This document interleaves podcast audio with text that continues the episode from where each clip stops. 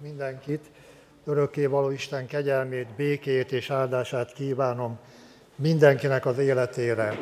Boldog új évet és áldott új esztendőt kívánok. Új év napja van, ez január 1 -e. erre is áldást kívánok, és az egész esztendőre. A századik Zsoltát olvassuk föl, ez alkalommal az új esztendő első Isten tiszteleti alkalmán. A századik Zsoltárt, melyet fönnállva hallgasson a gyülekezet. Hála adó Zsoltár! Újongjatok az Úr előtt az egész földön, szolgáljatok az Úrnak örömmel, vígadozva járuljatok színe elé. Tudjátok meg, hogy az Úr az Isten, ő alkotott minket, az övéi vagyunk, az ő népe és legelőjének nyája. Menjetek be kapuin hála énekkel, udvaraiba dicsérettel, adjatok hálát neki, áldjátok nevét, mert jó az Úr, örökké tart szeretet és hűsége, nemzedékről nemzedékre. Dicsőítünk azért, atyánk, mert mindenért téged illet a hódolat, a hála, a magasztalás, mert te örökkévaló vagy, szent és igaz, te magad vagy a szeretet. Ezt az esztendőt is így akarjuk kezdeni, hálás szívvel, hódolón, magasztalva téged, kérve a te igédet minden napon, a te vezetésedet egyéni és gyülekezeti életünkre, hogy kiábrázolódjon bennünk a Krisztus arca, hogy megdicsőítsünk téged, járd át szívünket lelked által, és vezess továbbra is a keskeny úton az örökkévaló hon felé. Köszönjük, Atyánk, hogy kérhetjük ezt tőled, és rád bízhatjuk magunkat. Ámen. Ámen. Foglaljon helyet a gyülekezet.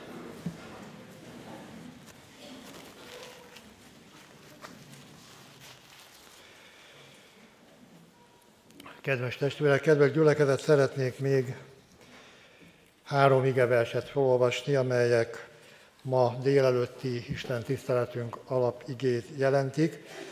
Az egyik már tegnap elhangzott, az egyik bizonság tételben, így munkálkodik a Szentlélek, összekapcsolja az üzeneteket és felerősíti a szívünkben. Mózes 5. könyve 8. rész második verse, emlékezz vissza az egész útra, amelyen vezetett Istened az Úr már 40 esztendeje a pusztában, hogy megsanyargatva és próbára téve téged megtudja, mi van a szívedben, megtartod-e parancsolatait, vagy sem.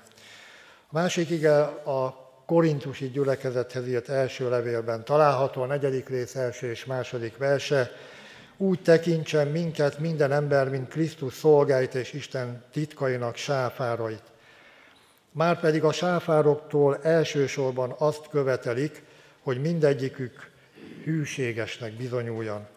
És a harmadik a zsidókhoz írt levél 13. rész 14. verse, mert nincsen itt maradandó városunk, hanem az eljövendőt keressük. Kedves testvérek, kedves igehallgató gyülekezet, az első, amit szeretnék a szívetekre helyezni, az az, hogy Isten jó és szeret bármi történjen is. A Bibliában azt a kijelentést olvassuk, hogy Isten a szeretet. És megismétlem, jó és szeret, bármi történjen is. Így indulhatunk ebben az esztendőben, hogy ő rá hagyatkozhatunk, rábízhatjuk magunkat. Egy neves teológus azt mondta, hogy nagy mértékben meghatározza az emberek életfölfogását az, hogy milyen képük van az életről mert ennek alapján bánunk az időnkkel és a pénzünkkel, ez szerint kamatoztatjuk a képességeinket, vagy így alakítjuk az emberi kapcsolatainkat. Ha megkérdezzük az embereket, hogy egy szóban foglalják össze, hogy mi is az, ami meghatározza az életüket, akkor nagyon sokféle véleményt lehet hallani.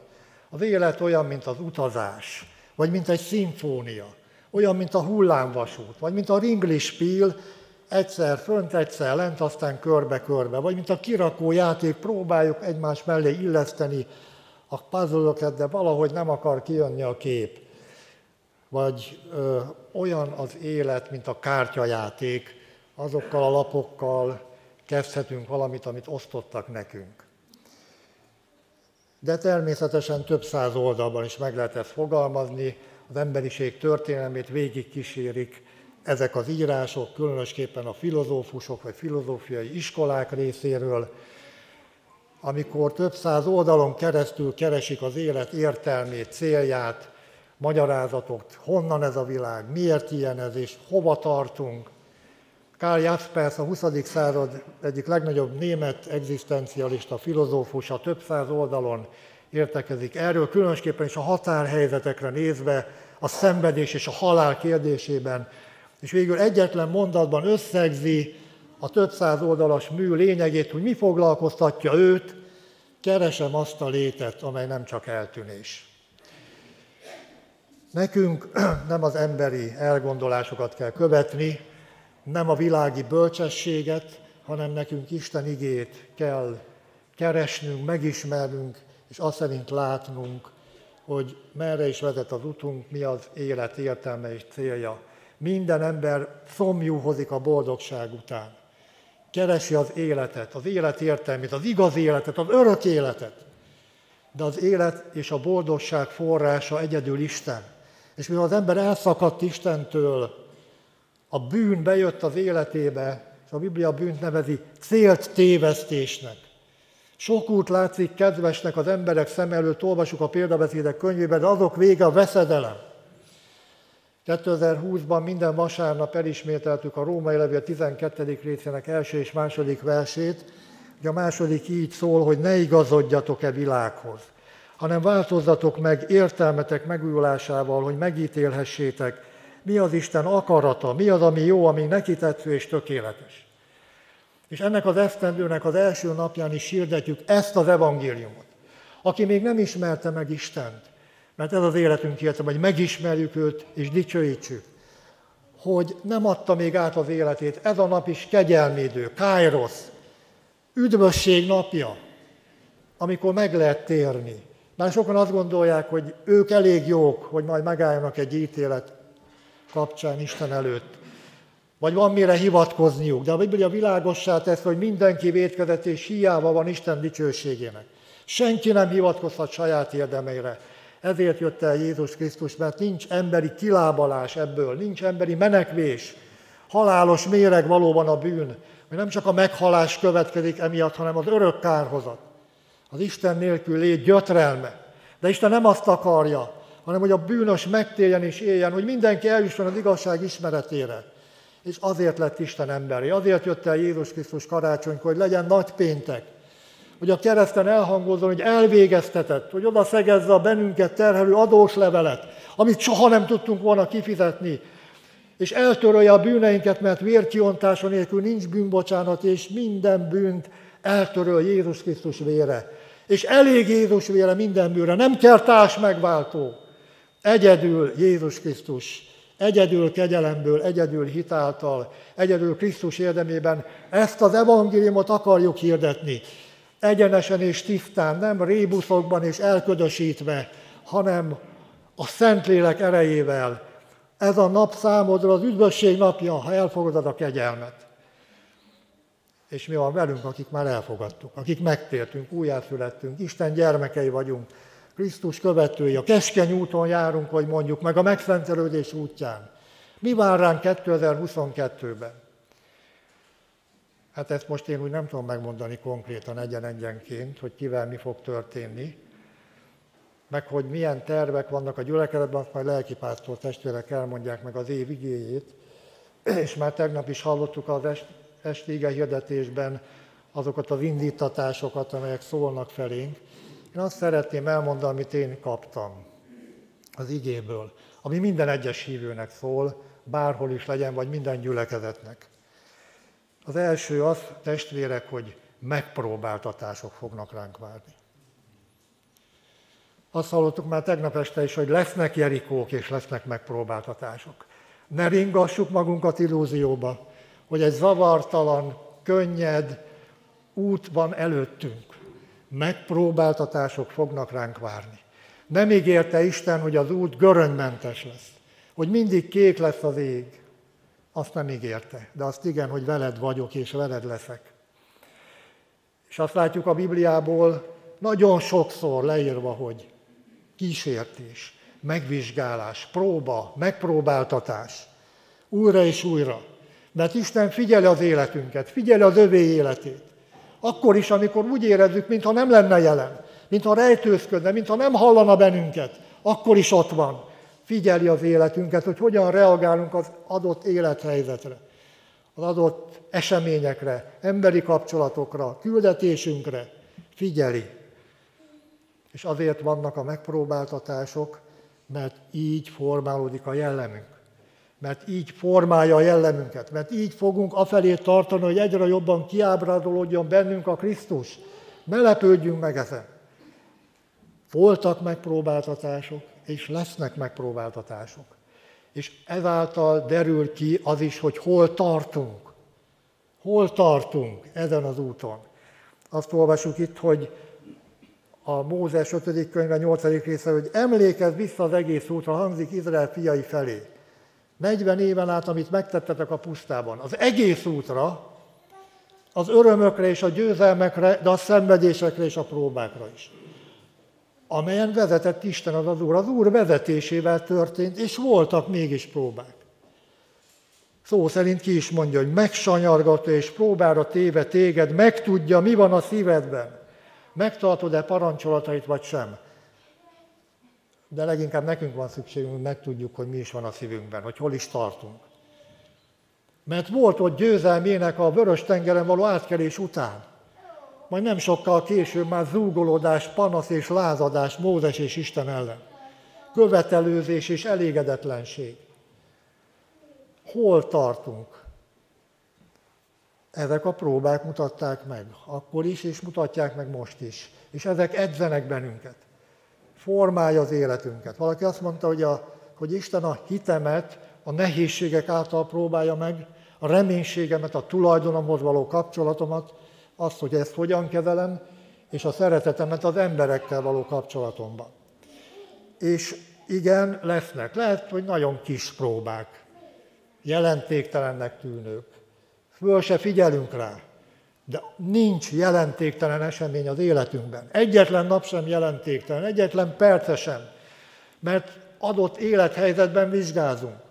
Adott élethelyzetben kiderül, hogy hogyan is reagálunk. Ó emberi természetünk szerint, vagy az ige szerint, a Szentlélek szerint. Ez a harc folyik végig. Hisz a régi az új ellen törekszik. Hiszen a lélek által meg kell öldököljük a test cselekedetig. Le kell vetkőznünk a régit és fölöltözni az újat. És ahogy idéztem Luthertől, folyvást újra kezdem az új ember életét, mert minden nap újra és újra odaszámva magamat kis megpróbáltatásokban is meg kell látszódni, hogy kihez tartozunk, kit követünk, és esetleges kudarcok után fölállni és tovább menni. És persze vannak nagy, akár egész életre szóló megpróbáltatások, mint hogy hallottunk két bizonyságtételt tegnap este arról, hogy a halál árnyék a völgyében. Mit lehet átélni? Hogy ott is ott van Isten. Milyen békességet tudott adni, ahol emberileg már minden kilátástalan.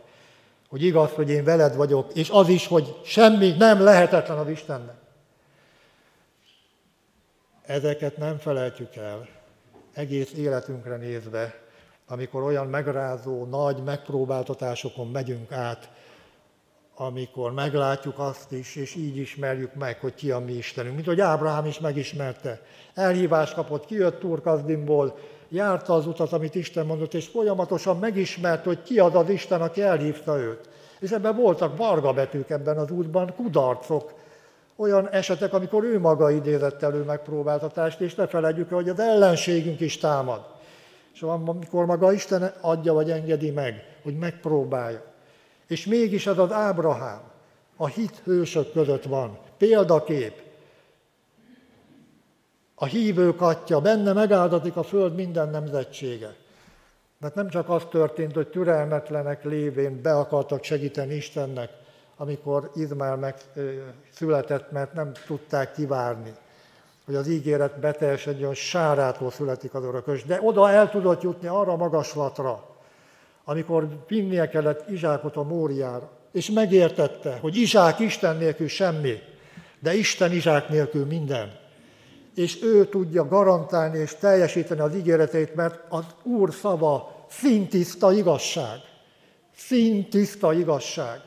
És az ígéreteinkért meg kell küzdeni minden nap újra és újra, hitben belekapaszkodva, ahogy átéltem az elmúlt évben én is, hogy kijelentést tett, hogy személy szerint nekem szólt, és mégis naponta megküzdve, mert még nem látok semmit belőle, még nem repedeznek Jerikó falai, hogy hallottuk tegnap az igében, és mégis beteljesedett szóról szóra, mondatról mondatra minden, hogy Isten megmondta a maga idejében.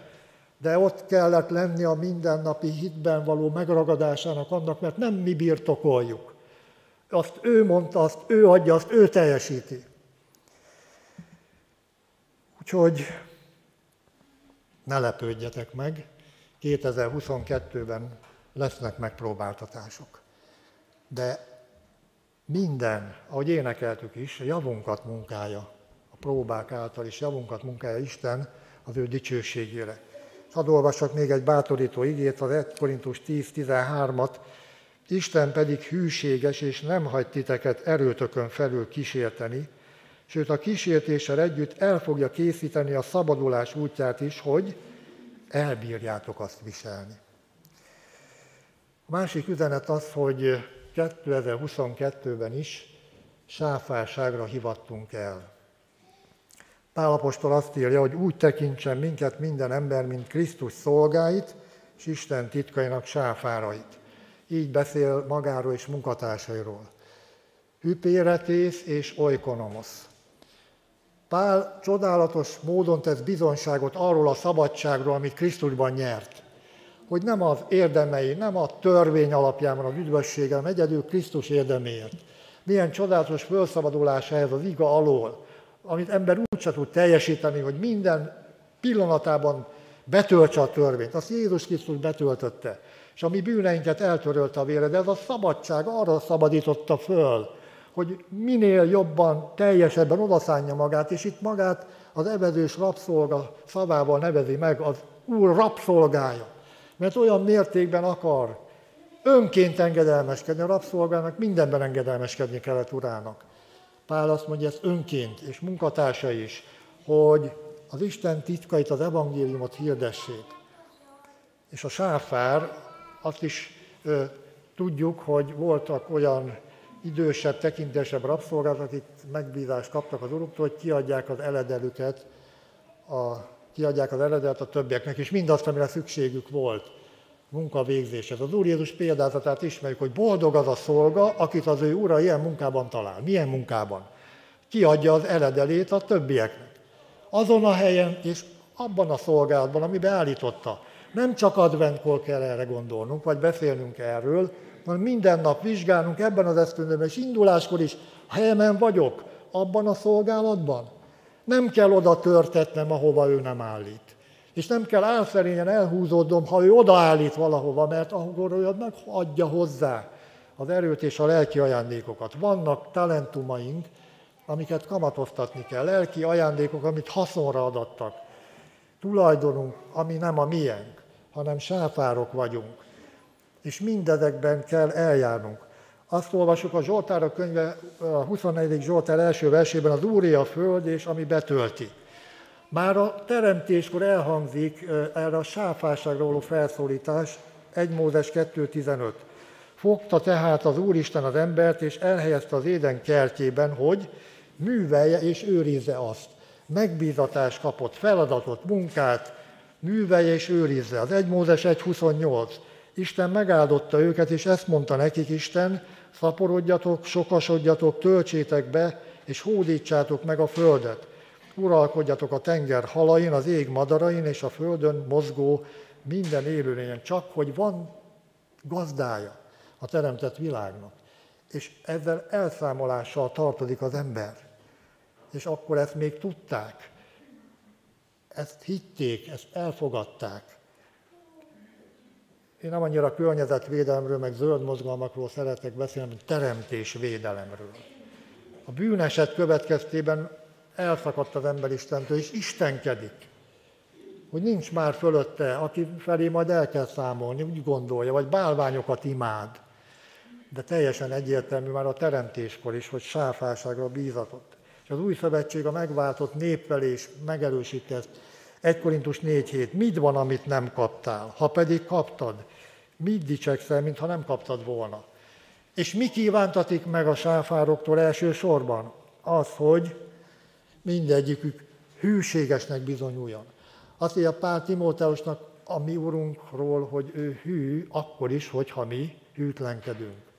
De nem arra hivattunk el, hogy hűtlenek legyünk, amikor a szövetséghez hű urunk megingás nélkül szeret bennünket és meg akar tartani, hanem az Úr Jézus mondja, aki mindvégig álhatatos, az üdvözül. És ő mondja azt is, hogy légy hű, mint halálig, és néked adom az élet koronáját. Erre hív ebben az esztendőben, minden nap megújuló odaszánásban, mert elsősorban azt követelik a sáfároktól, hogy hűségesnek bizonyuljanak. És aztán a harmadik üzenet, nincsen itt maradandó városunk, hanem az eljövendőt keressük. Nemrég beszélgettem egy testvérünkkel, és úgy fölmerült, hogy a mi szüleink, de még inkább nagyszüleink, talán sokkal inkább éltek úgy, hogy tudatában voltak ennek, hogy nincs itt maradandó városunk. Hogy fölfelé néztek. Nagymamámtól is olyan sokat hallottam mindig a mennyről énekelni. Mert ebben a fogyasztói, nyugati fogyasztói társadalomban a hívő emberekre is hat ez a világi gondolkodás, szellemiség, mintha itt be lehetne rendezkedni, mintha itt, mintha itt ilyen végállomás lenne. De nincs itt maradandó városunk, hanem az eljövendőt keressük. Sajnos beszüremkedik a keresztény tanításba is, egyházakba, gyülekezetekbe a sikerteológián keresztül, mintha itt kellene nem tudom milyen módon berendezkedni. De nem erről van szó. Mi jövevények vagyunk és vándorok. Azt olvassuk a 119. Zsoltár 19. versében, jövevény vagyok a földön. És az új szövetség is megerősíti ezt 1 Péter 1.17. Félelemmel töltsétek el jövevénységetek idejét, vagy egy másik fordítás szerint félelemmel éljetek földi vándorlásotok idején. Ismerős az a történet, amikor a misszionárius tíz évi szolgálat után hazaérkezik Afrikából az Egyesült Államokba, ugyanazon a hajón, amelyen az Egyesült Államok elnöke, és az elnök kiszáll, óriási tömeg fogadja, zenekar, üdvözlőbeszédek, ő pedig elson fordál, mert még a gyülekezetéből se jött ki senki, hogy köszöntse. És ott van benne az elkeseredés, a fölháborodás, az elégedetlenség, és akkor megszólal a halkét szerint hang az Úr, és azt mondja, gyermekem, hát te még nem értél haza. Majd megtudod, milyen fogadtatásban részesülsz. Nincs itt maradandó városunk, hanem az eljövendőt keressük. Ismerjük az zöld kártya fogalmát, hogy valaki munkavállás engedélyt kap abban az országban, mondjuk megmaradjunk az Egyesült Államoknál, de az csak egy időre szól. Az nem polgárjog. Neki valahol van polgárjoga, egy ideig lehet ott. És így vagyunk mi ezen a földön, vándorok és jövevények. Azt olvassuk a Filippi 3.20-ban, nekünk pedig a mennyben van polgárjogunk, ahonnan az Úr Jézus Krisztus is várjuk üdvözítőül. A mennyben van polgárjogunk. Így csak átutazók vagyunk. Ezért fontos, hogy úgy álljunk hozzá, ahogy az Úr Jézus imádkozott értünk a főpapi imádságban. Nem azt kérem, hogy vedd ki őket a világból, imádkozik az atyához, hanem hogy őrizd meg őket a gonosztól. A világban élünk, de nem a világ szerint. Ebben a világban kell lennünk, itt kell lennünk sóként, világosságként, vagy hegyen épített városként. Sajnos elharapózik az úgynevezett progresszív felfogás a kereszténységben. Progresszív keresztény, aki szerint nem a egyháznak van missziója a világban, hanem a világnak van missziója az egyházban. Nem azt tanítja, hogy tegyetek tanítványán minden népeket, hanem tegyétek az egyházat is világivá azzal a téves, hamis elgondolással, hogy így egyre több embert el lehet érni, minél jobban alkalmazkodunk a világhoz, annak az elvárásai, az ott élő emberekhez. Olvastam nemrég egy fölmérést, éppen az Egyesült Államokban a legtöbb csökkenés abban az egyházban történt, amely leginkább követte ezt a fajta világgal való barátságot. Mit olvasunk a Kablevere 4. rész 4. versében? Nem tudjátok-e, hogy a világgal való barátság ellenségeskedik az Istennel? Vagy 1 János 2.15. Ne szeressétek a világot, se azt, ami a világban van. Ez nincs ellentétben azzal, hogy úgy szerette Isten ezt a világot, hogy egyszülött fiát adta, hogy valaki hisző benne el ne vesszen, hanem örök élete legyen. Isten szereti az embert, a világban élő összes embert, és meg akarja menteni. Sőt, a teremtett világot is, hiszen az is sóhajtozik és nyög, hogy olvasok a Római 8. részében, és várja megváltását. Hanem amikor ugyanaz a János, aki leírta, hogy úgy szerette Isten ezt, hogy ne szeressétek a világot, arra vonatkozik a világi szellemiséget, az Isten ellenes fölfogást, ami persze sokszor embereken keresztül jelenik meg, ideológiákban, tanításokban, elméletekben, de erről majd hallunk holnap, a, még ismételten vagy részletesebben, hogy mi is történt Jerikónál ebből a szempontból. De említettem Ábrahámot, aki egy fonalszálat és egy sarú szíjat sem fogadott el Sodoma királyától. Aki nem költözött be Sodomába, de tudott Sodomáért imádkozni. Igen, itt kell élnünk a világban, de nem a világ szerint. Pálapostól azt mondja, hogy a zsidónak zsidóvá, görögnek görögé lettem, de nem azért, hogy én átvegyem az ő tanaikat és félrevezessenek engem, hanem hogy megnyerjem őket a Krisztusnak. Nem könnyű küldetés, de csodálatos küldetés ez. Senki másra nem bízta, csak a gyülekezetre Isten. Minden mást végezhetnek, állami, önkormányzati, egyesület és mindenféle szervezetek, de az evangéliumot egyedül az egyházat, gyülekezet, a hívő ember hirdetheti, lehet tanulja az ő urának, és ne feledjük, a keskeny úton haladunk. Keskeny ez az út, de csak erről van mondva, hogy az életre visz. Tehát próbák fognak ránk várni 2022-ben, de nekünk hűséges sáfároknak kell bizonyulnunk, és soha nem feledhetjük, hogy nincs itt maradandó városunk. És végül mégis örömmel. Ez a címe Gyökös Jende Filippi levélről írt kommentáljának, de itt a századik Zsoltár is egy öröm Zsoltár, egy újongó Zsoltár, újongjatok az Úr előtt, az egész földön, szolgáltok az Úrnak örömmel. Az arándokok, amikor megérkeztek Jeruzsálembe, és megálltak az előudvar kapuja előtt, akkor énekelték, imádkozták ezt a Zsoltárt. Később a hála áldozatok bemutatása után hangzott el Bazilius, negyedik században írja nagy keresztény tanító és keresztény író, hogy a gyülekezetek, a keresztény gyülekezetek minden reggel ezt a Zsoltárt imádkozták. Amiben ott van a bizonyosságunk, tudjátok meg, hogy az Úr az Isten, nincs más. Minden más bálvány. És mi nem akarunk bálványokat követni. Egyedül Istent követjük, őt magasztaljuk, őt dicsőítjük, őt akarjuk szolgálni. És a Bibliában az öröm és a szabadság mindig össze van kötve, a szabadulás és az öröm. Örömmel fogtok vizet meríteni a szabadulás kútforrásából, olvasjuk Ézsás 12-ben. Azt mondja maga az Úr Jézus, hogy annak örüljetek, hogy nevetek föl van írva a mennybe. Pálapostól Filippi 4.4-ben örüljetek az Úrban mindenkor, ismét mondom, örüljetek. Mert az a szabadítás, amit tőle kaptunk, nem függ a körülménytől, semmilyen körülménytől. És az az öröm sem, ami ehhez kapcsolódik, nem ronthatja meg semmilyen körülmény. És ezért, ahogy Nehémiás könyvében olvassuk a 8. részben, az Úr előtt való öröm erőt ad nektek, hogy így induljunk a 2022-es évben. Menjetek be kapuin, hálaénekkel, udvaraiba dicsérettel, hála és dicsőítés. Az igaz lelkiség mutatója, megelégedés, hála, Isten dicsőítés, odaszállás. Mert jó az Úr, örökké tart szeretete és hűsége nemzedékről nemzedékre. Azzal kezdtem, hogy Isten jó és szeret, bármi történjen is. Isten jó és szeret, bármi történjen is.